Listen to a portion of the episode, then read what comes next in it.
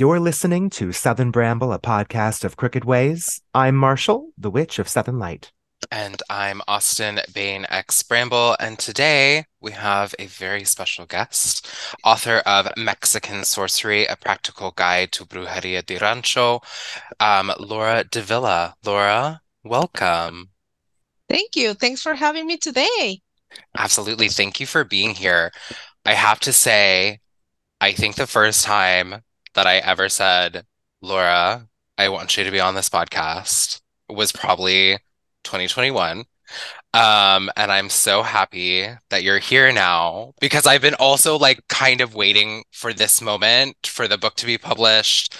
Um, and and here we are. It's finally here. I am so happy to have you on and I I feel like I say that with a lot of guests like oh this has been a long time coming and that's because sometimes it has been. Um some some of these people I'm so thankful to be doing a season 3 um mm. because some of the people that we're having on this season I've wanted to have on since like not even day 1 like before day 1 so thank you so much for being here Thank you. Thanks. Uh, thank you guys for inviting me. I'm I'm really honored and I'm very happy to be here. I got your book. I loved it.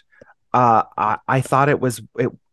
It was one of those books that I felt came from a place of of personal experience. And there are a lot of times that I feel like sometimes I pick up a book and and I feel, and I'm not pointing out anyone specific on this, but sometimes I feel like anyone could have written this. This is very much rem- the author is very much removed um, um, from the information that is being presented in a very 101, co- you know, a, a college extracurricular extracurricular course sort of way. Nothing wrong with that when you're trying to get some basic information. But your book was so personal. It was so um, it was so it really felt like it was from your experience, your heart, your life, your family. You put your guts into this. And I felt like I got to know you better. And that was, that was, that is a type of book that speaks to me in a way that makes me feel like not only does it help me expand my knowledge of the craft, but it helps me understand what your worldview is, your perspective. Um, it was very meaningful, and I, I'm so grateful you put it out. Yeah. Um, one of the reasons why I wrote Mexican Sorcery was because I started to see a lot of books, especially on Mexican magic, brujeria, curanderismo, where people was writing them that like they, the, these books were absolute truths you know or mm. they were the traditional ones the authentic ones and i was like well this is erasing a lot of people from mexico it may be traditional what you're saying in one area, but that may not be traditional in another one. So I always try to to put like a, a very like practical, even funny um example of brujeria or what is brujeria in Mexico. I always compare brujeria to pozole. You know, mm-hmm. Have you eat pozole? So a lot of people could think like pozole is red, it has his its hominy is uh, made from pork meat, but that will be the case if you visit certain parts of Mexico. But if you visit others, you may have served a pozole that could be green, that could be black, mm-hmm. could be white, or the same red. All of them are traditional and unique in their own ways. You know, even though the green one doesn't have necessarily pork meat, but chicken meat, or the white one has like pancita meat, like the inside of the, the, the cows, their stomach meat. That doesn't mean they're not pozoles. Mm-hmm. Another like example that I like to mention with these pozole is like all pozoles to be called pozole has hominy inside the hominy. If you take it off, you know, it's not pozole anymore. Um, it's a caldo. So that will be like the the the little or some um, you know components of folk Catholicism. You can take it off of your practice, but once you take it off, this is not called brujeria. This is uh-huh. called something else, and that's fine. But let me tell you that if you take it out, it's a, another practice that you're making. It's not something traditional, it's not something authentic, and it's not a pozole, it's a caldo. So, um, just like I said, I try to bring all the practices that we have been doing in the last six centuries in the part northeastern region of Mexico. So people get more familiar with this this practice right? You know um another thing that i was always seeing was the fact like every time like people was talking about mexican magic they were always you know trying to only like mix or you know the aztec or the nahua or the mexica side up to the practice when we have 68 different indigenous heritages in Mexico. You know, we have the Yaquis, we, we have the Tlaxcaltecas, we have the Otomi, we have the Huachirik, we have 68, and we're erasing it because we're focusing just in one in one part of Mexico. So for me was like, okay, um, let me bring to the light that Mexico is not only this, but this these two and over that there too. So that was my way to contribute to pass on this knowledge that is very like traditional and typical from this this part of Mexico. Yes, it's like um uh my grandma's brujeria is going to be different than your grandma's brujeria like a like a casserole recipe or or well like you said pozole which I've actually had green pozole um I was thinking of chili when you were talking about that because there's Texas chili with no beans, and then there's white bean chili, then there's then there's chicken chili, and then you go over into a whole nother area of the South, and they're gonna add okra yeah. in there. I mean, like it's going to change based off of yeah. the culture that raised it. It's or very... like the barbecue. Like the barbecue here is very sweet, but if you go to North Carolina, it's very smoky. Mm-hmm. You know with what I'm vinegar. saying? So yeah, vinegar, yes. mustard. so, but imagine having like somebody from over there and a Texan arguing that's not that is not real or authentic. You know, like uh barbecue when both are barbecue. You know what I'm mm-hmm. saying? So for me was more about that, you know, um to preserve, to share and say, hey, you know, your practice is valid. You know, um my grandma may not have done the same things that your grandma used to do, but they're valid and they need we need to hear about that too so um that yeah. that was my my my contribution and my offering at the same time to a lot of spirits that bailed me out of a lot of situations in my life for me was an ofrenda mm-hmm. as well of you know not only for my community and for the people who came before me it was an ofrenda to my spirits and a way to preserve this for my great grandchildren one day. You know, um, there is, you know, a lot of need of these things right now because we really want to connect with our cultural heritage and not a lot of people has the time or not a lot of people has the, the knowledge so for me was a way to say thank you um, and give some some purpose to my immigration journey too. And you know, I think one of the, you you mentioned the word traditional earlier when people talk about like traditional Mexican magic or traditional, and I think one of the things that that word really trips people up a lot, and I think this kind of comes back to what we were talking about before recording with our own individual ideas about what the definitions of words are, and I think people think the word traditional means the true tradition, when that's not really its purpose here. Its purpose when talking about the word tradition is it's a singular tradition that is passed down or repeated. And we, as families, as groups of people, as communities, create and then uh, repeat to pass down these traditions. And you may have one tradition over here that looks totally different from one tradition over here, and neither are truer than the other.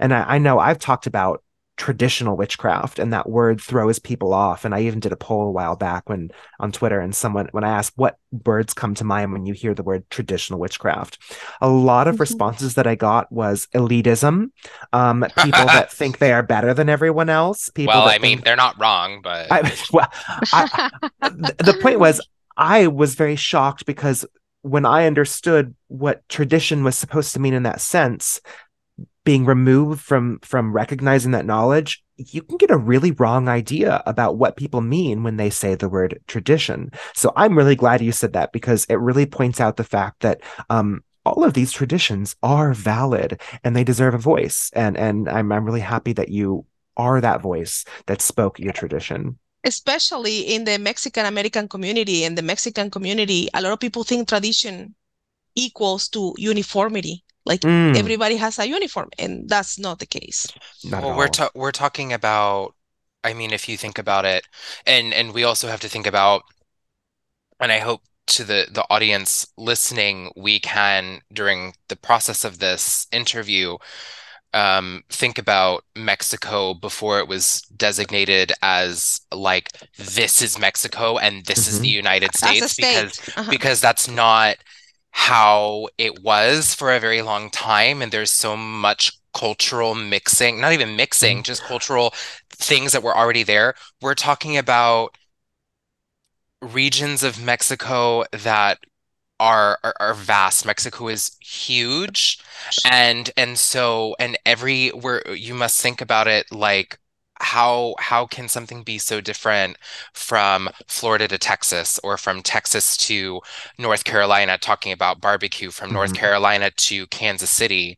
Um, all of these things have their own distinct, unique flavors, savors, and people and ways of doing things. And so when we're speaking on something, we're not speaking about the right way to do um, a particular thing. Uh, It's very um, uh, American evangelicists to be like, no, there you have uh, the same myth, but they're contradictory. Yours ends differently than mine. One of them has to be right, and the other's wrong. One of the things that i- i- like, dude, like, is these people really understand how witchcraft relate to the land where we live? One of the Mm, the reviews that I have in Amazon, it says like, I'm 65 years old and I live the 51st the 50 year, first years of my life in Mexico and I was pr- a practicing bruja in the state of Chiapas and Veracruz and I used to read the chels and the chamalongos and this book is nothing like I was doing and I'm like the chels we don't have an ocean or even a sea or anything in the place that I was Why born would and you? raised Why would you have shells? It's why Bruja de Rancho, not. Exactly. So I'm like, Mija, I don't even think like my grandma was able or lucky enough to go to the to visit the sea, to the beach, you know, to have a beach day. How I'm going to teach you or how can you relate with me in that way of Amancia if I don't have a, a sea close to me? Even if I was in Texas, you know, I think we only have San Benito, La Isla del Padre there is no more but people like forgets the fact that that witchcraft is very very you know like alike to the ingredients and everything that we use because of the land where we live. And there is no way like every every place in Mexico can have the same uniformity or the same ways when our ecosystems are super different from each other. So um that's you know pretty much the same thing. It's not like you're wrong or i'm right. It's just like we work with different materials. We work with different ecosystems. And that's why for me it was very important that every single you know um ingredient that i was mentioning in the book was something that you already had in your body or you could have in your pantry even if you're not in mexico or even if you're not in the united states. Hmm so because we complain a lot of capitalism and these huge, you know, aesthetics, you know, witchcraft, and we keep bringing these in books. You know what I'm saying? So, hmm Something that you mentioned um, was um, the idiosyncrasy, idiosyncraticism of of witchcraft practitioners. I was wondering if you could share with us more about you growing up, where you grew up, what part of Mexico you grew up. For so many people who haven't been to Mexico, um, and and sometimes just our our bad perception of of Mexico in the United States. It's always the you know the the yellow filter on the movies, the yellow uh, colored screen when they're doing anything from Mexico, or a lot of people Yeah. always think about Cancun or Baja, and that's it. Yeah, exactly. So can you tell us more about your growing up and where you grew up and um, what your Well, background looked like? Okay, Nuevo León is a state that is very diverse. Like when you are born and raised in Nuevo León, you have everything. Like you have every side of the coin because we have Monterrey that is a very prosperous and industrial city, but we have these like the Metroplex, like we will have here where it's a lot of ranchos. Like you only have to drive like 40 minutes, 50 minutes, and you're in one rancho, and another 30, and you're another one. So pretty much the city there is only Monterrey and San Pedro. San Pedro is considered today the richest city in the whole America Latina. Even if you go to Colombia or other places of Mexico, like San Pedro is a place where people has money. Mhm. Um, so you have this this like super high end part of the state, and at the same times you have the ranchos. Even if people with very like old money at some point belong be, belonged to these ranchos because they were always working. So that's why one of the the reasons why Brujeria de Rancho is very practical because you know, we're actually ranchers at some points where they used to be up at 4 a.m. in the morning, you know, like milking the cows and always working. So everything is very hand hands on and at the same time fast. And, you know, we don't have like the time for a lot of like ritual. It's more like making relationships with these spirits that we are, you know, um, familiar with or we are devoted to. That's you know that's pretty much what it is over there. Um the the ecosystem just like i said is very deserty. Even if you have a lot of mountains which is monterrey is called the the city of the mountains these mountains are very like arizona mountains very like desertic so what we don't have in ingredients or in flora and fauna we have we compensate it in with creativity. So that's why, you know, it was so easy for me like to present a book where we make a lot out of nothing. Because that's the spirit of of the people living in this place. Now, I'm curious. Uh, your book, A Mexican Sorcery, talks about Brujeria de Rancho. What makes Brujeria de Rancho uh, unique, or what defines it specifically from other types of Mexican sorcery? Okay. Um, Mexican Mexican sorcery, uh, or what we call brujería de rancho, Mhm. is a mix of a lot of practices together.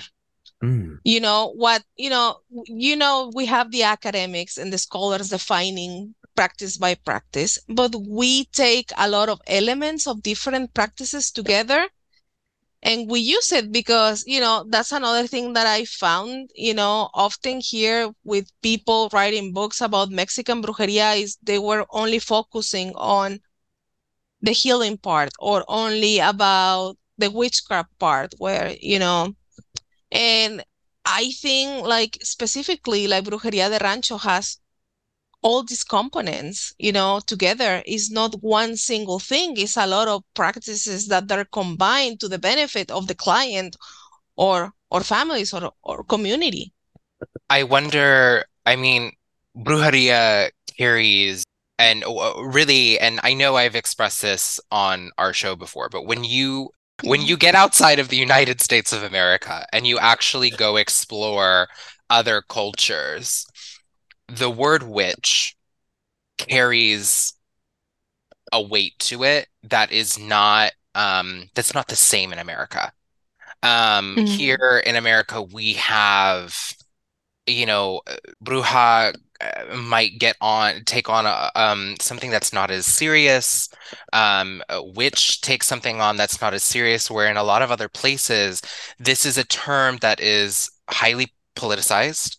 It's very it's it, it's accusatory. Like it's uh, uh you know you might uh, and it, it might have changed now um you know people taking on that word witch as as a way to um gain clientele. Yeah. There's still something about that where Well- it's like you might not want to trust them. Could you speak more on that? Well, I think like it's happening too in Mexico where the word bruja is not like it used to be 20 years ago. Mm. Uh, now, like today in 2023, like we call bruja to any person who, you know, does magic, not necessarily like, um, you know, with for defense or for anything, or uh, does like astrology or read um, the cards or the pendulum. You know, we're like adopting the same thing over there that we have here. Like the word bruja right now can have a lot of meanings, but 20, 25 years ago when when I started to do it this, you know, more seriously, it wasn't the case, you know. But today I think it's very like we throw the word very loosely, just like we do it here. And you know, and and it's funny because this started to happen because even books like this one, like you see what it says? Yeah. The is you know Mhm. even a Wicca uh book we're calling it brujeria in Mexico, but people doesn't realize that. When I talk, you know, hey, I think was with Marshall one time. Hey, I have read the Raymond Buckland and Silver Ra Ravenwolf and Peter Stone books pretty much at the same time that you were reading it them, but in another language. People is like, does that came out? Yes, we had the same books, but were translated to Spanish, and in the parts where it was said witchcraft, we just read it as brujeria. So today, even we have covens in Mexico of Wiccan witches Mm. you know uh and people think it's only like oh this is an american thing or only happened it like in england but we we had the same influences over there too of course you know people you know accepted these influences more easily because they had like the rule of three and it wasn't it was more cool you know but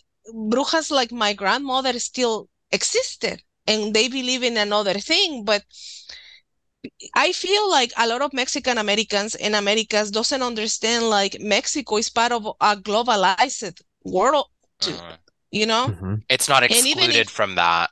Mhm. no it's not. And you know just like i said the the same books that you guys were having 20 years ago we were having them too but in our language. So everybody started like taking parts of what they like it and what they not and started to defining their own concept of what a bruja meant. Even though like i'm more like into the concept that we used 100 or 15 years ago because i have a lineage that is not the case for a lot of brujas in Mexico that today into 20 to uh, 2023 like practice differently and more alike to a lot of Americans. Mhm. I'm It's- curious. This one isn't on the brief, um, but I'm just wondering. Uh, you mentioned about your your grandma uh, being a bruja at the time. You know, so many years ago. Did you ever notice, or did she experience ostracization or isolation because of owning that identity? Yes. She did. Yes, yes, Okay. she did a lot. But at the same time, it was respect. I mean, just like I ha I've tried to explain, explain in my book, not everything is bad, not everything is good. Everything comes with pros and cons. Mhm. So yes, she she she suffered from exclusion and from, you know, bad judgment of people, but at the same time she was very respected and she was feared. So that helped Even us in some ways too. Mhm. Yeah. Eh, She used to say, con miedo que te tengan, mijita. If they fear you, sometimes that's enough for you to not to have to do anything. So Mhm. yeah, we she she lived that but you know you learn it took me a lot of time to learn because I was very young when I was already dealing with, you know, she's the granddaughter of, she's the daughter of, you know, she's the great granddaughter of. And everything that is happened bad in my life is because she's doing something to me. And sometimes I was like, but and I even mentioned it in the beginning of my of the book. Like I didn't want to be like the bad one in the story. Mm-hmm. I didn't want to be the the witch, you know. But at the end, you just realize that there is a place for people like us in this world, and we're needed. Mm-hmm. And, and we start like honoring, you know, ourselves and why we came to this world to do. So I think that changed a lot of my ways when I came here to the United States and I had no option, you know. Mm-hmm. So you learn. That's why I, I I always feel like I always like to listen people who is older than I am. Not like people like younger people doesn't have anything to all of us have something to share. But when I I try to focus more what like somebody older than I am has to say about the craft because they have seen more things that I have for sure. Absolutely the the witch has a role in the community even if the community doesn't like her for it. Um there there is still a communal role there. And i think when in like i was saying about other cultures outside of the united states and obviously this is changing in mexico too but in some places there's still like a oh well the priest might not be able to help you so maybe you go to the healer and if the healer can't help you then maybe you have to go to the witch and maybe that's not something you really want to do but like you need something done bad enough like and then we see this also too with uh you know in mexico it the attitude is a little different. I mean there's you know the witch market um and yes. uh, which I'm sure anybody can have an opinion on. Is it? Uh, are there scammers there? Maybe, but also yeah, are absolutely. there are there genuine people there? Maybe you know, but it still doesn't mean that it doesn't exist and that people go to it to go buy readings or amares or whatever. And I, I this isn't on the brief either, but I was wondering if you have ever been to the witch market and if you could tell our listeners what they what oh, that yeah. is. If, well, if my grandma, my grandma used to have a um a local in el mercado for five years, you know, like she used to have it there and then she was like, no, I don't think I like it because I don't like to be surrounded with a lot of brujas, you know? And I, I the stories that she used to tell me reminds me a lot of what we have right now in social media, like bruja, like witch words yeah. And she was like, no, I don't like it. So she just moved because, you know, you realize that it's a it's not even like bruja no bruja. It's just like this competitiveness, like is in the part of human nature. Mm-hmm. You know, it's people with that is very insecure. That is people that is very like, oh, I don't care. I if if I don't make money with this, or if I don't get to have a personal satisfaction, as long as you don't have it, you know so it's it's just like pretty much that's why she didn't continue in that place but yeah she was there for five years and you see a lot of things that you know you like and another ones that you don't like? Social media I, I think I don't think it really changed how people behaved. I think it just made it more accessible for people to behave however they wanted to. Because um, yeah. people were always doing this. I mean the witch wars the drama. Go ahead marshall. Oh i was just going to say i i remember just getting into online witch spaces and communities and i remember seeing all these people who were getting on being like i think i've been hexed someone help me what do i do and i'm always like literally the likelihood that someone in your life is also a witch that you don't know is so, so, so low. I guarantee you, you most likely aren't hexed until I got into a witch community.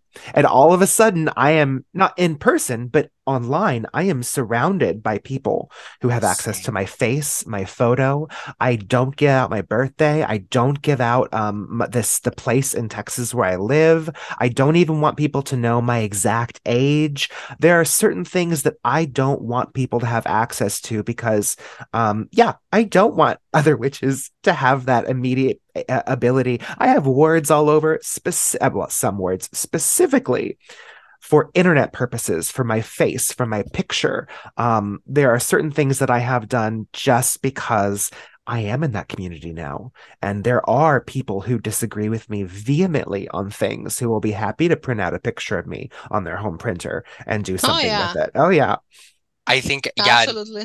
I, I I experienced the same thing too when I first came online. I was like, well, I mean, it's probably not people trying to get you, especially like reading for clients and things like that. And then mm-hmm. now one of the first thing I ask is how many practitioners of magic do you know also?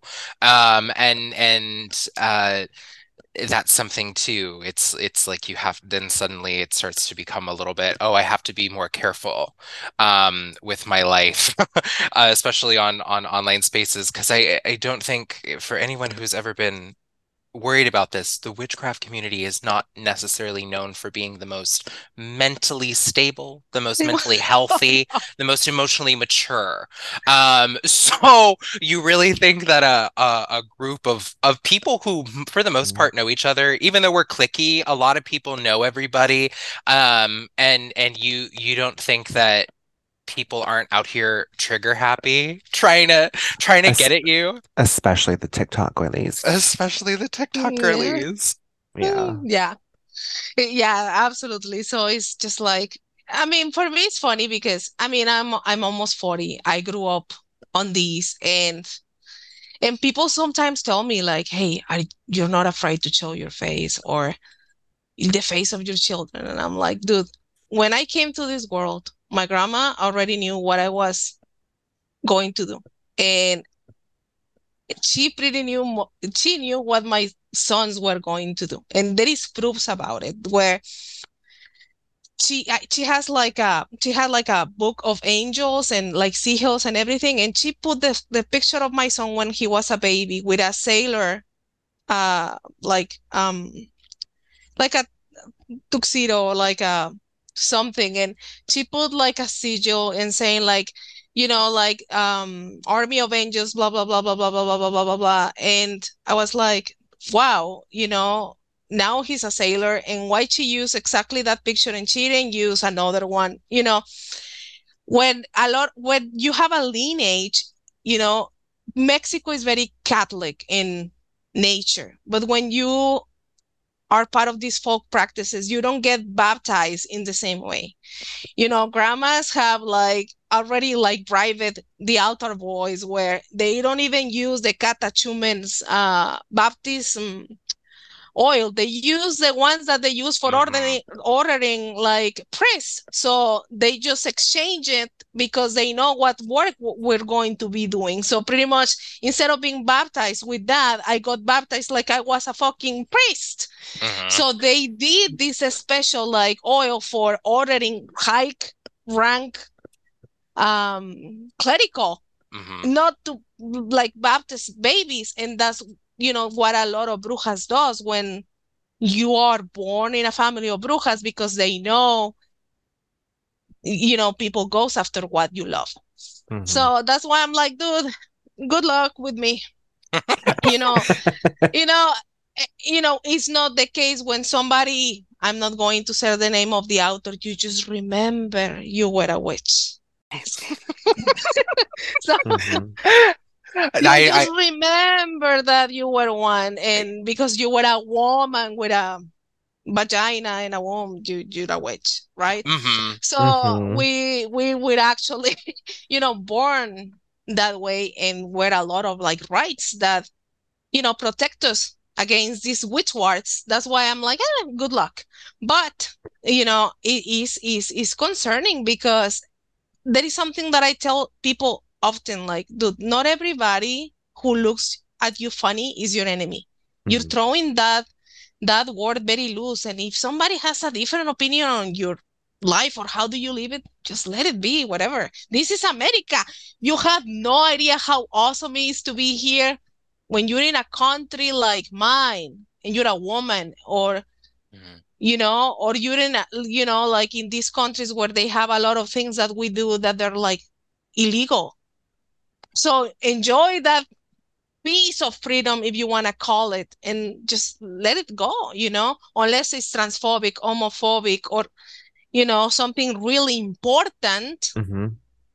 it's just like why we were going to be like spending that energy that is not it is it is limitless. We don't have it like to give away for stupid shit. Instead of you know taking care of the things that matters. Absolutely. I wanted to discuss um your book because I think what we were talking about, the idea of, um, I don't want to say dilution of the word bruja because that doesn't sound fair, but I do think that the attitude towards the word is changing, and your book definitely holds on to something that's more traditional, um, especially when we talk about Brujeria de Rancho. And in your book, you definitely don't shy away from take it that the the word bruja and what that means is like not necessarily always a good thing. I mean, you absolutely have things to um, heal and protect, but you also have things to harm and to curse. And one of my most uh, favorite things in brujeria is a salado, um, and to salt somebody. Um, and I wanted to know if you could talk about the different kinds of salt. You go into them in your book.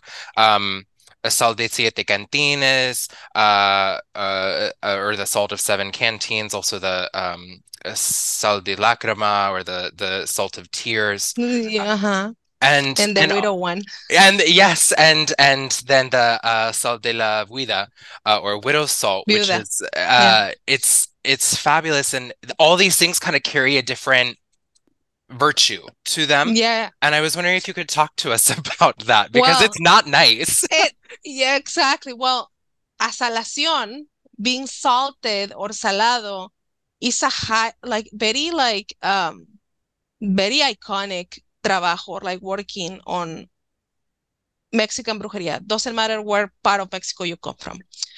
You know, um, because that's like a way to take away from somebody or from a household or even a business or all their blessings, their material ones and the spiritual ones. You know, like when somebody's salado, there is like this mental and like health and like financial and moral very like uncomfortable state like where you you get like unemployed you get like your your partner just like you know abandon you like everything goes wrong. Like if you take you know like oh let me go everything is shitty. Let me take a, a like a trip in my car. The car is broke. Like everything bad is going to happen to you. For this kind of work we use mainly uh like salt as a main ingredient. That's the tricky thing. And that's something that i like to talk ab- to talk about because some people say like why do we use salt as a main ingredient? Well depending in the part of mexico you're taking into the consideration to give it this uh, trabajo a context. For example like among the mesoamerican people they used to think like when the salt evaporated it was like a bad omen. But in the place that I was born and raised, um, the Chichimecas used to think like the salt was the excrement of the gods and all like the they used to like eat uh, or I, I don't want to call it sins but or faults and just excrete them. And so we use salt and we use you know all the faults of others and use in these trabajos as a main ingredients to make this person like unstable, to make it unemployable, to make it, you know, bankrupt. Mm-hmm. So in in these practices at the same time, combined with a lot of like uh, colonizing um, heritages, like in the Jewish side, you know, when they immigrated uh, to this part of Mexico. And they used to think, like a lot of us, like salt clean places. But what is the thing with the salt when you clean places? Like every time you go to a canteen, a cantina, a bar, there is a lot of like like drunk drunk tarts fights. The salt is going to absorb that a lot of like histories, stories of sorrow, of cheating, of pain that these salts are absorbing. So you combine these salts with other ingredients and you make a, a salación. For example, in the salt of the viuda, the, the widow salt, this salt usually has a lot of like contact with a bitter, a really bitter and sad person who lost her husband. So you use it and you cause the same to another person. Or the lágrimas one. When when we cry, we we we're in these liquids we have a lot of salt and usually when the, these tears are because of you're mad or you're very frustrated or you're very sad these tears besides of carrying salt carry these feelings these energies too Mhm. I believe um it was Alexis um uh sorry if I pronounced that wrong, uh Journey to uh Mictlan, um who asked the other day like why salt like why do we use salt? Why is this so important? Um and I Well, actually didn't get the the answer, but well the thing with them is they're very specific in one area Mhm. and they want to make it very traditional and that's what it is and that is no. For me it's like yeah that's in that area but if you go to this area is this. If you go to this area is that. If when you go to that area is that. So just like i said like among mesoamericans is you know the salt when it used to evaporate from places it was a bad omen and among chichimecas what is the like northeastern region more like to the texas side my side is because the gods you know used to eat or faults and or like malice and all the things that they were negative and ex you know like poop them And and shit it out. yeah exactly and that's what they thought was salt Mhm. so, you know, one answer is not like would be wouldn't be the the answer for every Mexican or every Mexican bruja, but you know, especially where I come from too, it is believed like the salt clean places, but when you're cleaning with salt, you can use the salt that is already dirt dirty Mhm. to you know to mess somebody else life yeah a lot of people was complaining well not a lot. Like a couple haters were complaining i don't want to call Mm, it haters. haters. about like i had like you know lots of storytelling on my book. Oh, I and for it. me it's like it's like that's how i learn. That's how we learn folklore. There is no folk witches without folklore. This is folklore. I needed to add songs. I needed to add storytelling. I needed i wanted to even add movies to what i was saying. So it was like edited but every time somebody's like oh my god i love that story. Oh okay. I heard the song well watch this movie. So for me it was very important because uh I think was Mara one time saying that sometimes people talks about like Welsh folklore and when they talk about Welsh folklore and certain like deities and certain like there is nothing that backs up that those stories. And I I saw that a lot in Mexican magic books. And I wanted my book to be like, oh, I want to learn more from this. Oh, I can go back and mm-hmm. There is a lot of where I can keep going on this topic that I really like. And at this, you know, and it has like the pros and the cons is like every time I receive uh, some kind of praise about my book is like, then I cannot receive the praise because I didn't invent any of these. If you notice in my book, this is like this this ritual has centuries working. It's not like my grandma did it or my great grandma did it. Ha- Back to many generations ago. Same thing with El Charro Negro. You know, it's part of our folklore. I didn't invented the Charro Negro. I didn't invented uh, the sorceress of La Petaca. There is songs. There is, you know, even Mexican movies about it, you know. Mhm. Um, the I, I always tell them, it, even the Diablito and the San Miguelito, that's not my story. It's the story of all of us. The only original story there that that really happened to me and Don Beto really exists is the one that I got lost in the cemetery. Other than that, is very vox populi, like you know, very folkloric, very like everybody know. Well, not everybody over there knows those stories. Mhm. So uh, that was something that I was I was really very like um focused on portrait, like things like people could like grab other books listening to songs watching movies and say oh this is she didn't make it up yesterday Mhm. you know? This this is tradition. This is folklore One of the things that I really loved when reading your book was that with each chapter you had these quotes, some of them from other previous authors or people that inspired certain certain aspects. And one of them, I I, I was reading and it seemed to hint familiar, and then I saw the end, the credit to the quote, and I realized I'd already read that book. I had read Bless Me Ultima when I was a young teenager. I'd recommend anyone go out there and get this book, Bless Me Ultima. It's a wonderful depiction.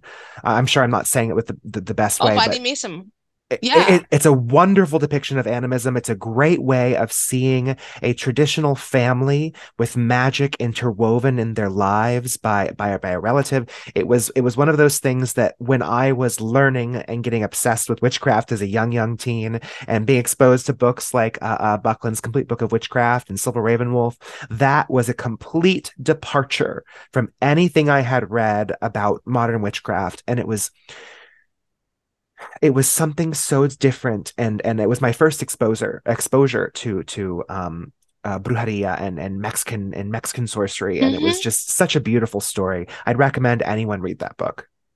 Yeah. So that was that's another thing like I tried to add to like I added another quote by uh, Laura Esquivel, which is uh, like Water for Chocolate.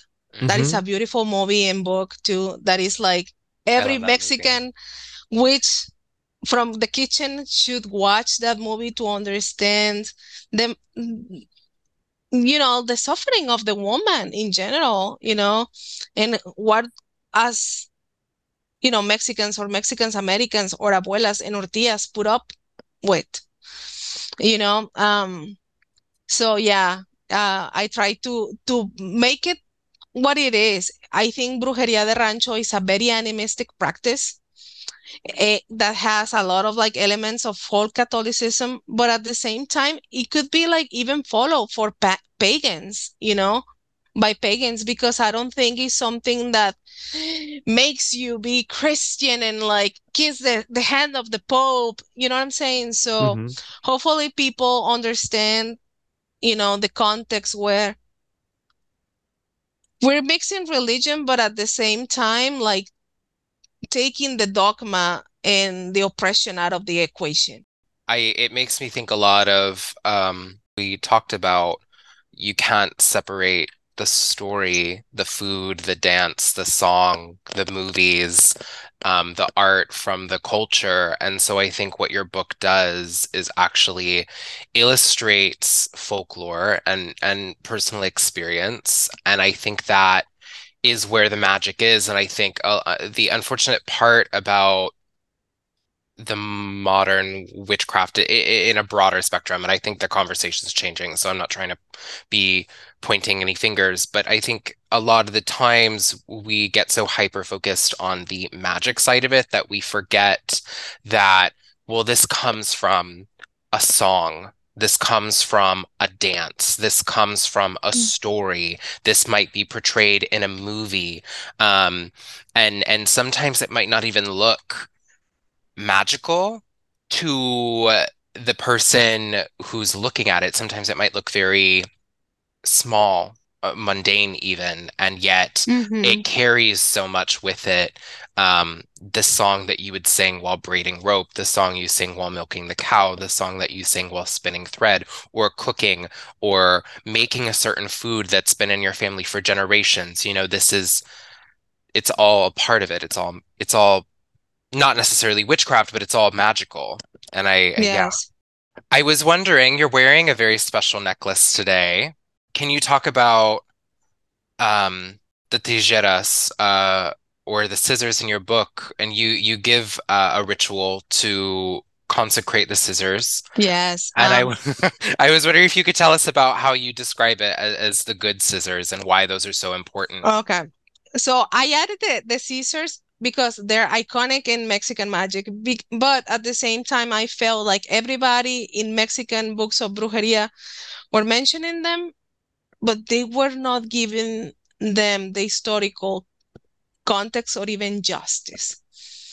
So it was like, okay, let me let me explain not only why why you have to do it because it was more like oh if you open the scissors like this and you hang them it's going to protect you against witches right? But it was some it, it is something behind that symbol you know of tradition.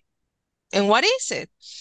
And i think like a lot of us as mexicans mexican americans are so drawn to the scissors because it's the perfect talisman for that represent our ancestry you know the two sides of our ancestry the the native one and the colonizer one. Because even if you know as mexicans we have a lot you know uh, of both. And this practice was something that started with our first mexicans that they used to believe that by cutting the this part of the the the hair in the head in the fontanel not only to witches but to warriors it used to make them weak. And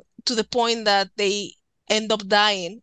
And it's funny because you know we have these the, these same stories with Sansón y Dalila you know that or strength or spirit or is on our hair. Right. Mm-hmm. so during these these uh, pre-Hispanic times, they used to they used to cut this part of the hair, and sometimes it was just to debilitate the the enemy, and sometimes even some war- warriors used to use that hair to increment to increase their own tonalli, that uh-huh. like vital vital strength. So they used to put on top of that. Mm-hmm. another warrior's hair to make themselves stronger. So you're stealing their powers. Was, yeah.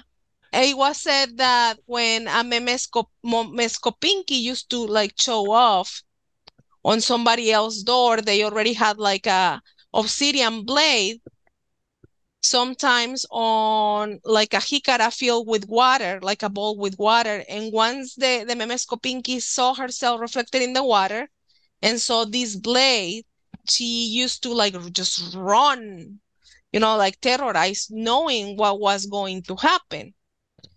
So when the Spanish came, they they, they wanted to extend these practices, but at the same time they were writing them on, which was like it doesn't make sense and they starting to adopt the same practice but instead of using the jicara with the water they exchange it for a mirror mm-hmm. and instead of being the obsidian blade they were using the scissors you know like uh open on like cross shape so, and I, I mentioned, I know you will be wondering, but if we're witches, if we're like sorcerers, why are we using something that takes away our magic or of power? And I'm like, you know, like just like everywhere is in the everywhere in the world, not every witches have the same endeavors. Some of them are very like socially accepted, like healing and protection and empowering other people. Some of them are very sinister. So sometimes it's not like you're the witch is sinister, it's just like is going after the things that you pressure like like likes or love in your life like your husband you know your boyfriend your job position your title so that's the time where you could use your scissors as a talisman or in your workings.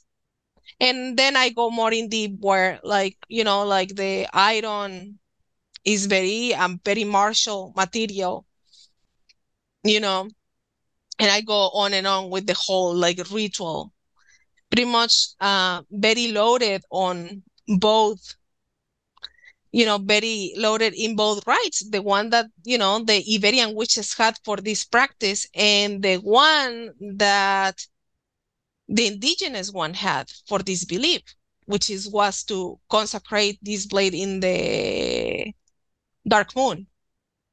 So, you know, it's it, I think it's one of the favorite things that I like everybody has liked the most in the book it inspired me. I I'm I'm ordering some of my own. I actually for listeners, I talked privately um, before this because I wanted. I was so inspired by this this uh, uh, using of of shears and scissors within the practice.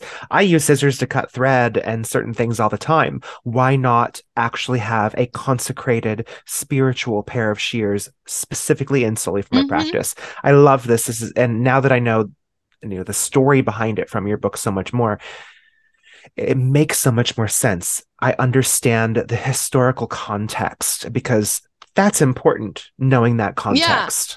Yeah. And the other thing is like I even cited, you know, where this uh, practice was first documented that was in in this book of this uh friar, I don't know how to say it, like a priest in 1656 you know it's not something that i made up or my grandma. It was just documented and i put the page and i you know because something that i didn't like about a lot of like magical books in general i'm not only talking about, like there is no citations there are no quotations there is like where are you getting this info from?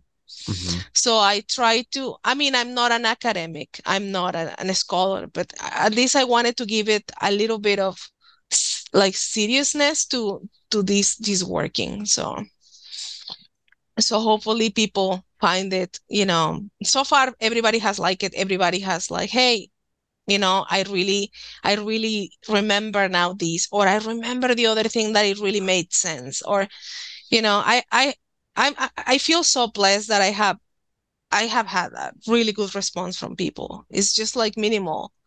And just like uh, you know uh, austin said like people who is not like really happy were people who were not happy way before my book was you know out because i'm very loud in certain topics and i think i'm very like so and that can sometimes create a little bit of friction but you know it is what it is you know anybody who would like to have like a combo about you know what i think or why i put this or that you know I there is something to back what I said, you know, mm-hmm.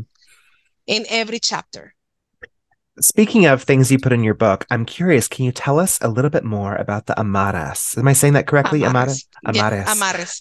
I would well, love to know more about these. That that's another one that was like. I know the word amarres has reached the United States in a lot of like parts in Latin America as love spell. But in Mexico, this has a context that uh, this is a word, this is a working, this is something that is very rooted in history. You know, when when when um the John Mexica couples used to marry and eh, pre-Hispanic times, uh, pre-Columbus times, they used to have their ceremonies just like we do today, right? And in that time, you know, it is funny because they have a ritual that is very alike of what we have as Mexicans today.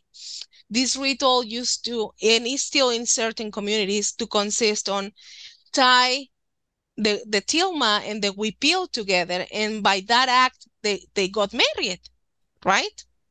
So when the Spaniards came here, they didn't have that practice for the marriage ceremony because among the Celtics, the Celtics had the same practice and they want to extinguish it because it was very pagany. Mm. But they couldn't extinguish that you know, for Mexican people. And they were like, oh, we have to go back to this again.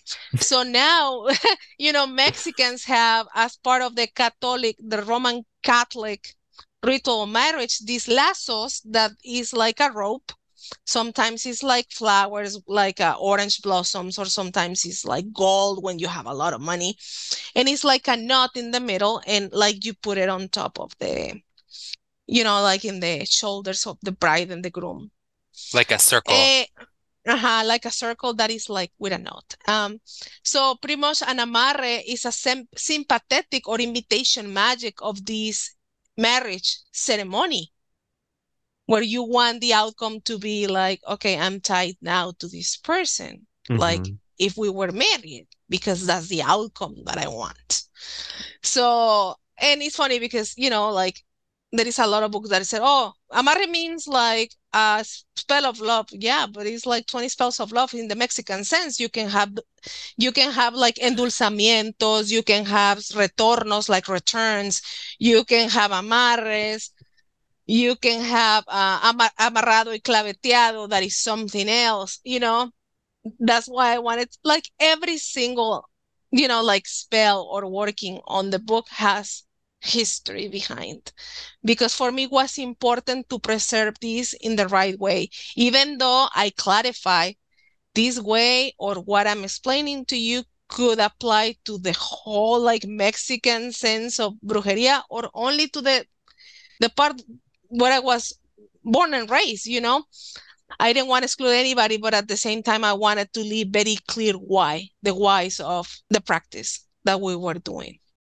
There absolutely is so many different ways to go about doing you know this this magic these trabajos and with what you describe in your book i mean uh, or what you just described now there's you know of course the returns like to bring somebody back who's back. who's straying.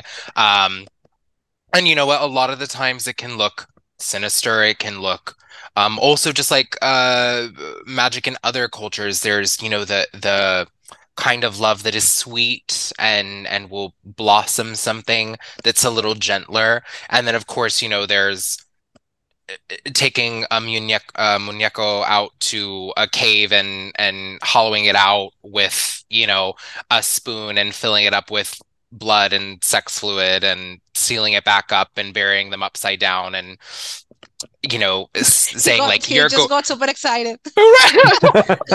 He's just like you were enjoying that. Uh, I was, I was yeah, like, oh yeah, and it's very like you will, you will uh, crave me, you will love me, you know, um, and it's just amazing to me. It's not a question; it's just amazing to me how how this magic is beautiful because it kind of it looks different everywhere, but it all also kind of looks the same at the same time. And yeah, I guess it's just the the magic of of symbols or, or the language of symbols. Yeah. Well, the human yeah, experience it... is similar. The human mm-hmm. experience is going to be not not everyone's experience is the same, but the human experience will be the same for a lot of people. So the things that kind of grow out of this experience and grow out of this experience from across the world might end up doing similar looking actions. I think i think that's that's one of the things that is like you said so beautiful about magical practitioners in a community with individualized workings. Yeah. Yeah yeah absolutely. And you know that's another thing that i used to be like what to be really honest and i'm open my whole heart on this when i came here to the community was because I really wanted to have community because as a child who grow who grew up like I did, it was very hard because we were moving constantly because my parents were Americans. And at the same time, you know, when I was in my hometown, you know, my grandma was who it was. And then I wasn't able to really share my practices openly because I immigrated here and I, I, I used to, I live here in the United States seven, seven years undocumented. So by sharing my practices in the internet, somehow it was like jeopardize my path to citizenship to jeopardize my kids' path to citizenship because you never know who is going to be the official who's going to be checking your case, like spying on your social media. I didn't know if I was going to have a so highly conservative person who was going to be, oh, you have ties with La Santa Muerte. That means that you are an arca. You're an mm-hmm. arco. You you have you know You've you openly talked about that, like how if people are trying to immigrate and they have a tattoo, like tattoo? that can that can ruin your yeah. chances of getting oh yeah status. yeah yeah absolutely like certain numbers like for us as witches like there is magical numbers like the sevens the 13s and you have a 13 they automatically assume that you are part of the ms 13 even if you're not part of a gang or you don't even know about the existence of that gang they assume like because of you have like this tattoo of this deity or saint even saints like St. Jude or numbers it can jeopardize your path to citizenship. So mm. for a long time i just like you know was something that i i kept you know among my community but not like openly in social media media because of the reason. And then it was like oh my god now i can talk about this because i'm free. For me was to um you know a way of you know make community and you know meet people and not feel so lonely you know to have people who have things in common with me and um you know uh it's hard because even though like there is a lot of people who have who has things in common with me. There is people who see the world totally different than I do. So, you know, it, it was like very hard to try to at the beginning, it was a point like I didn't care anymore to not step on anybody's feet.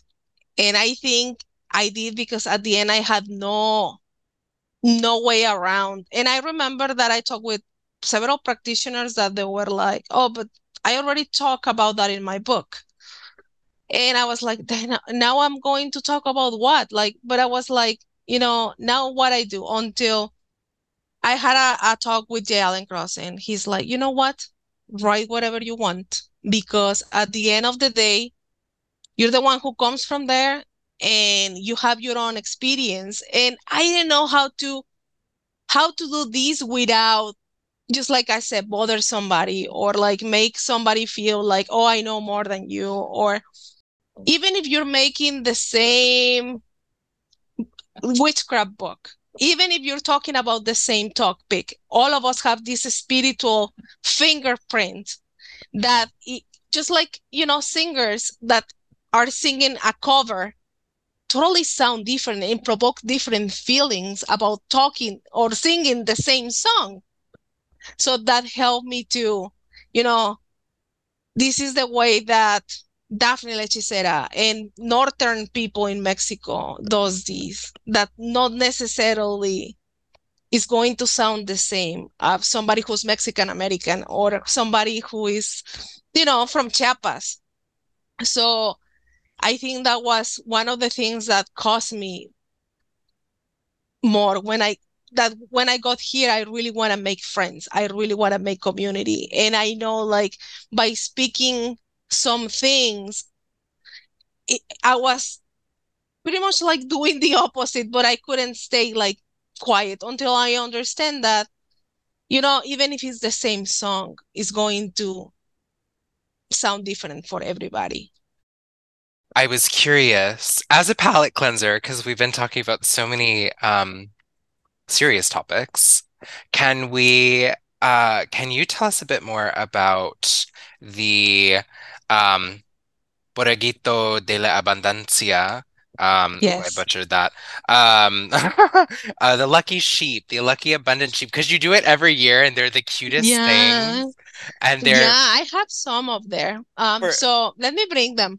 Just give me one second. Go ahead. For those of you who um don't know, they are these cute little like sheep ornaments or representative of a sheep. Um, and Daphne does them every year. She's bringing them out now. Um, but they're so cute and they bring good luck.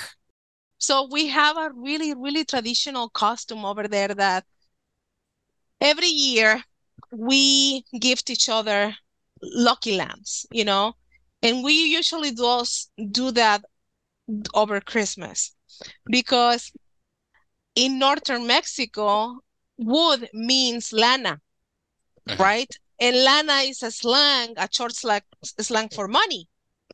Uh-huh. So uh, during, you know, the times where uh, California and Arizona and all these states still belong to Mexico, we have a lot of wood production. But specifically from my area, the area where I, where I was, you know, born and raised, the the products that were made with this wood were like specially you know, like high quality. And that brought a lot of lana or money to our region. So wood started to become like a like a symbol of wealthiness, like wealthy and good business. So that's why we, you know, gift each other these uh, lucky worms for the end of the years, and, and we keep them out for the whole month of January. And that's how I put all the story behind that practice. And I love that. Yeah. Uh, the the folk magic that comes from that that sympathetic uh, association. Like I think a lot of people I feel like we're in a time period where a lot of people, when they need an herb for something, they look up an herbal book that says its type of description or virtue or what it corresponds with it.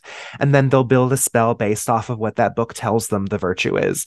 And a lot of mm-hmm. times, I think when we take a step back and we look at the history behind a certain object, an herb, um, wool, uh, lentils, rice, because I actually want to ask you about that one too.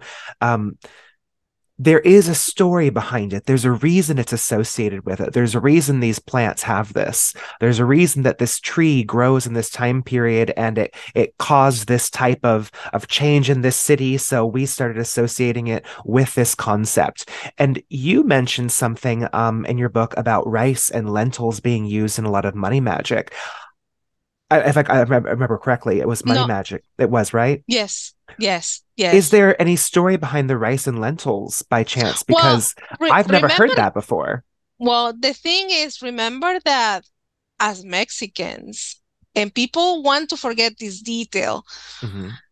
We're very mixed, just like we're the the the, the descendants of you know, a lot of like Mesoamericans and Chichimecans. We're the descendants of a lot of Roman people. Mm. And they already brought those stories to Iberia and, you know, and they brought it to Mexico. So a lot of these associations come back to Roman times. it, it is funny because my husband is white, I'm Mexican, and he has these uh, ger- uh, German heritage very strong. And every new year, he used to go with a pen and a spoon and make a lot of noise. So all the bad vibes and the bad spirits go away. And and i was like we do the same thing for the same reason. But in el rancho we take the men take their pistola even here in texas and start like boom boom boom for the bad spirits and the bad lucks to go away. But those, those things back to the roman. So people wants to like find like differences among us but we have a lot of things in common that mm-hmm. i think that's the things that we should focus on so i i always tell everybody even the, the rancho is so dangerous to for us to be doing that because we people in the ranchos have killed other people because of the loose um the stray bullets. Uh, yes, exactly. But what my husband does, that, that's something that I'm doing because it has the same root. So it's the same thing with the lentils. You will see that in a lot of Italian magic too for prosperity. Okay. You know, so um remember that is a lot of herbs, a lot of seeds, a lot of um a lot of grains that didn't exist in this side of the world. Mm-hmm. Just like other things like toma- tomato and chocolate now is like Switzerland chocolate, but it comes from here. Mm-hmm. The tomato of the Italian witches, it comes from Native America. And this like cherishes and and you know like uh loans, that's what it makes everything so rich. Yes. So um yeah, and I always try to instead of making something up, I I, I I'm like very honest. Like this goes back to the Romans, you know, or this is very native from you know from Mexico, or this is you know something that we borrow from this or that culture because I think that what is make up to appreciate everything in a whole mm-hmm. and understand that we're all of us borrowing something from someone else. I think too that's a really good example of why um again to to get on my soapbox that that magic isn't devoid of of the culture especially like food and agriculture um just as you said tomatoes are Native American. Native American. They are Native American. When we think of tomato sauce, we think of Italian food, and it's like no, these are Native American things. When it's I, am doing a perfumery lecture um, soon, and and I'm discussing, um, of course, when we think of perfume, a lot of the times we think of France or sometimes Italy, but but where is France getting their tobacco for perfume? They're getting it from America. Where are they getting their tuberose for perfume? They're getting it from Mexico. Perfume is native Mexican. Where are they getting their vanilla? They're getting it from Mexico. Like these things are inherently uh, like even even the word uh omixochitl or bone flower meaning tuberose, right? Like tuberose, the, the name for tuberose is is is bone flower in, in Mexican, and and the idea that it's it's a plant of of the dead. Um, and I don't know if that's true everywhere, but you know, it's so interesting, and then it gets turned into this um, thing that gets uh, used for love and and romance, but also be because there's ghosts coming after you to torture you into loving somebody. So there's a lot of things here and a lot of it, it, yeah there's just a cultural exchange that i think is really interesting especially like you brought up chocolate and how when we think of chocolate and, and expensive chocolate we think of like german chocolate or mm. belgian chocolate and it's like no exactly exactly uh, but that doesn't only happen with our products happens with products over there that they came here like the rue everybody's like oh my god rue you need rue for everything in mexican magic mm-hmm. yeah but where rue comes from the rue was brought here, at least where to the place where I was born and raised by the Jewish people, by the Sephardic Jewish. Mm-hmm. The same as garlic. The garlic is Chinese, but they brought it to this side of Mexico. Mm-hmm. The Spanish didn't really care about rue and garlic and things like that. That's you know, it was another group that came to the Americas who were like very interested in certain things to come here because they were traveling with them because these things were important to them. So that's, you know, that's what I like about magic and, you know, that all of us are using something that is like borrowed from someone else. That if somebody says like, oh, that's not true, I can make you like even if I open your pantry, I'm going to find something that is not native to the place that you were born or raised. So now one of the things that so recently I think we were actually talking on Twitter uh, last week and I had put up something about your book and someone commented mm-hmm. saying oh Mexican sorcery where can i get it? And then you and and and j. Allen crossett said something that it is it is catholic it is very christian based i'm i'm we actually haven't talked on this topic just yet, but um, I would like to have you speak a little bit more because uh, we're about to just bring up saints for our last question. I thought before we yeah. dive into that, you could mention and explain a little bit to our listeners about how integrated Catholicism uh, is into Mexican sorcery. Well, um, of course, we cannot put everything in the book because I was told that I could only put 55,000 words and I end up with 65,000 words. Good for you. Good for you. but people need to understand like even though like they said like no, you know, Mexican government has always obligate the people to follow Catholicism. That's not the truth. Actually, it was a time in Mexico that we had pretty much five, not only agnostic, but uh, Masonic uh, presidents that they were totally against Catholicism. You had a, a spiritualist president at one point, didn't you? And he would consult a spiritualist. Yeah. To, but uh, the night he would hold he, seances he, before he would make his mm. policies. Exactly. Es este Madero, Francisco Indalecio Madero was a, era un espiritista. He used to bring these uh, French stables with people with all money and power and said, what is going to be our next political movement? So it, it is said that, you know, spirits like were the ones who were go- governing Mexico for a lot of years. So when this happened, we had from 1910 to 1940 pretty much different revolutions and different wars. One of those wars was the Cristero War, where if you were a priest, if you were a nun or somebody who went to the church, you get because it was prohibited.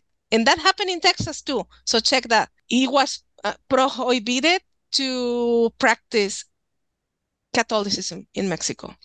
So several people you know, went to war with this consigna, Viva Cristo Rey, and a lot of them were fusilated. But instead of people congregating themselves in churches, they were congregating themselves in households. And people giving the blessing, the blessing were not men anymore, were women. Bring this spiritual practice and owning them because it was more a way to disguise them when there was a woman giving mass instead of mm. the hmm. priest. So this war was about last about 10 years or something like that. There is actually a movie I, I'm going to share with you guys later. Um, that we had a lot of like martyrs and saints from that time because a lot of these were like killed because of their faith and that's how you know i think a lot of like uh brujeria de rancho beliefs i can trace them specifically to this you know to this part um, time period. So um yes it has a lot of catholicism for catholicism. We believe in jesus christ. Uh we believe in a dual world where the spirit being you can call it however you want and you feel comfortable create everything even the devil even the angels that everything has a soul not only you know humans or people even like seasons even plants even it has a lot of pagan points of view if you want to call it that way but a lot of christians christian points of view as well uh, we we work the two hands, the left and the right. And I, I remember this guy told me, yeah, but I have a lot of, you know, like because my mom does ca- does gives like um catecismo. And i was like i don't think we're even talking about the same thing because i don't think your mother teach somebody how to harm themselves on lent you know or how to make a pact with the devil inside of a church you know and he was like no i don't think we're talking about the same. And i'm like yeah just give yourself you know just give yourself the opportunity. And if you say like oh this book is not for me you just return it or just give it away to somebody who may. But just to close yourself because you know one word or one something i don't think you know it gives to makes any good to anybody, you know, and I think like every practice, I'm not only talking about brujeria de rancho, everything in life, there is certain aspect that are going to take us out of our comfort zone or where we feel safe.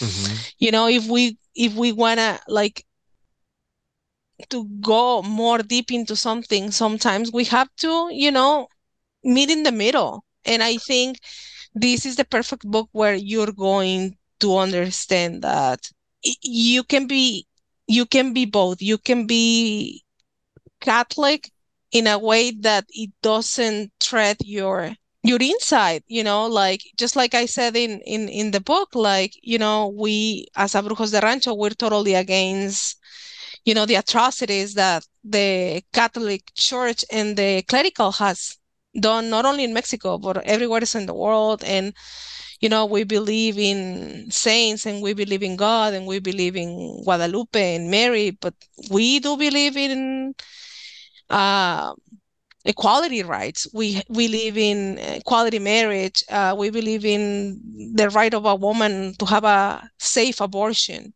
We believe in euthanasia if when somebody's suffering, you know. Um, and I think I I made my my best to put it in a way where it was like, yeah, you, we have a lot of these, but if we you take off or take down the heretical component, we're practicing something else, you know? So I hope people understand like the concept because it's, it's very, very, very hard to put in words, especially for somebody whose first language is not English. So I try to do my best. I'll be honest. I've I've read a couple books where it includes a lot of uh, Christian and Catholic and Catholic based practices, and I'll tell you, for me personally, I grew up and, and experienced a lot of religious trauma in certain aspects. I'm gay. I, I was very interested in witchcraft at a very young age. Books like yours actually, in, in my opinion, helped me process that trauma from a completely different perspective. Because when I see the thing that I, I love witchcraft, okay, I love witchcraft. I think it's amazing bully for witchcraft. When I see witchcraft used and worked from a perspective that at one point was the thing that caused me trauma, I get to see it from a completely different light. I see it from a completely different viewpoint. And I can see how the thing that I thought that was only one way is not only that one way. And it allows me, in my opinion, to heal from some of that trauma. So I would like to suggest for listeners out there who may have had some bad experiences within the church to think about this book, Mexican Sorcery, to think about certain, um, uh, books that include uh, uh, Christian witchcraft or or Christian folk magic, if you will, from a from a very different perspective and viewpoint. And even if you don't end up using any of it whatsoever, learn from these authors, learn from Lara. Like if you learn from them, you can grow sometimes past that wall that that trauma can put in place. I know I feel that way, um, and and I hope listeners who are are hearing this will have that experience too the world is a complicated, um, deeply complicated, uh, beautiful, and not in a hopefully romantic way. It's it's brutal, it's ugly, it's amazing, it's shitty, um, and it, everything that seems so simple to us, just like tomatoes being Mexican or, or uh, Native American, uh, in their their origin, right? Something that so seems so simple is not. And I think the best way to become more integrated into the world, to become more open, to learn more, to be become smarter, to become a better person, to become more empathetic, is to have a conversation. Um, and yeah, I think having to to read more to talk to more people to be more open and, and more empathetic i think that's that's what makes a, a beautiful world um i wanted to mention before we close out there's something that you did in your book that that to me was so so meaningful. And i want our listeners to to hear about it. So when they pick up your book they'll be like oh yes i want to support this as well. Um, the spanish language is very much broken up into masculine and feminine wording. And and that is just the language itself. It is not mm-hmm. necessarily about gender but that is the language. One of the things that you wrote in your book is you you you made sure to explain that you will be using words that will carry yeah. these connotations. But you also specifically stated that this is not to indicate whatsoever that it invalidates no. your gender identity. And you even Actually, went so far to to specifically state in your spellcraft when you are putting people's names or either pro- or any pronouns. You did that yes. throughout the whole any book. gender any gender uh, identity is welcome and you know when i mentioned the word brujos as plural we don't mm-hmm. use you know, the A, even if it's one you know, men, we will use like brujos because that's how the language is. It's not anti-feminism or anything, or you know, it's just how it is. Mm-hmm. Uh, and yeah, I tried very hard to to put it like everybody's welcome. You know, it doesn't matter who it is, what they believe, their gender and their race. Uh, you know, anything is just you know it's a an open practice. It's not a closed practice. You don't need baptism. You don't need initiations. You don't need padrinos madrinas. I i just you know wanted to leave that clear too. Everybody's welcome. And um you know to be honest um we didn't have that that you know that thing with you know my closest ancestors. We the first like transgender who was famous in mexico was actually my my uncle and we, he has like history where he was like he inspired movies and everything so there is no way i could like exclude anybody because i was cloning my own blood my own family so yes. the inclusivity was felt immediately so i just wanted to commend you for that. I know a lot of our listeners will identify and, and be so grateful that you did that so thank you. In mexico yes. right now instead of the x we're starting to use the e Oh. We don't use the X because it's like we cannot even pronounce it like writing the word. So it's starting to beginning to instead of use Latinx like Latine like with an E. Mm. So probably uh, for the next book, that's what I'm going to do if I'm allowed, because you guys know that sometimes you get over edited or the words doesn't match the same way. Because remember, I'm I'm thinking in Spanish, but putting everything in English, and it's really really hard. So pro- probably that's what we're going to do because once I wanted to change for an E instead of an X because it was even more comfortable for me. Mm-hmm. Uh, was like already like printing. So probably if you see an E instead of an X, that's what it means too. But it's everything like you know language issues and translations and oh my god it's so hard but yes uh you guys can feel like welcome and because you are Daphne, thank you so much for coming on to the show today. Um, I wanted to know where people can find your book and how they can get in touch with you if they if if you want them to, um, yeah. and if you so choose to. And yeah, tell us tell us uh, any final thoughts. Well, um, you can find my book pretty much everywhere. It's on Amazon, it's on uh, online in Target, Barnes and Noble, and Walmart. You can find it there.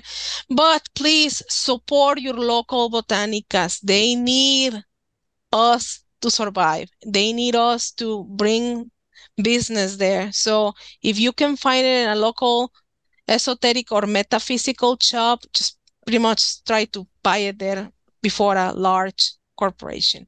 But if you cannot, you can buy it anywhere else. Um, you can find me on Instagram, Daphne La Hechicera, on Twitter, now in TikTok doing funny things.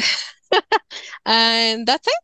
That's it. Um, thank you so much for having me. And I really appreciate, you know, this talk. Of course. Thank well, you. Thank thank you so much for being here. This is this has been such a wonderful interview, getting to know you so much better. So uh, we're grateful to have you on the show. Yes, thank you so much, guys.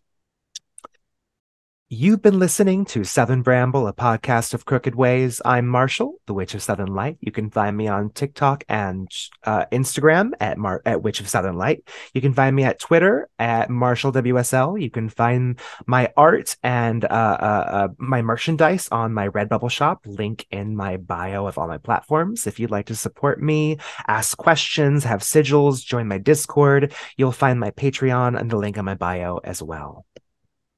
And I'm Austin Bain X Bramble on Instagram. I will be speaking at the Botanica Obscura conference coming up in March, the weekend of March 26. My lecture will be Hellish Fumes and Infernal Vapors. Botanical perfumes and aroma isolates in witchcraft and magic. Um, and of course, you can also find my womanly wares on my website, bayonxbramble.com, um, as well as consultations that I do for divination um, and to take the witchcraft off you. Um, Daphne, thank you so much for being here. And um, can you tell us where everyone can find you? Uh, Daphne La Hechicera in Instagram, TikTok, and Twitter. Perfect. Thank you so much. And um, be sure to check out Mexican Sorcery, A Practical Guide to Brujeria de Rancho by Laura Davila, Daphne La Hechicera.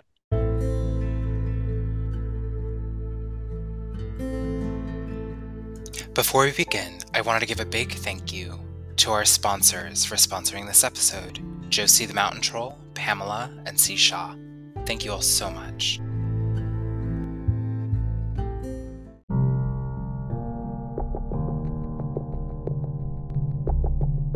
Southern Bramble is a Patreon supported podcast. We wanted to thank each of our Patreon supporters by name Witch Rafa, V, Tracy, Timothy, The Witch of Patapsco Forest, The Modern Babylon, The Lady Ghost, Shanna, Nathan, Lisa, Keith, Key, Johnny, John, Jens, Jennifer, Jennifer Squared, Jamisa, Giles, Florence, Cindy, Ariella, and Adity. Thank you all so, so much for your support.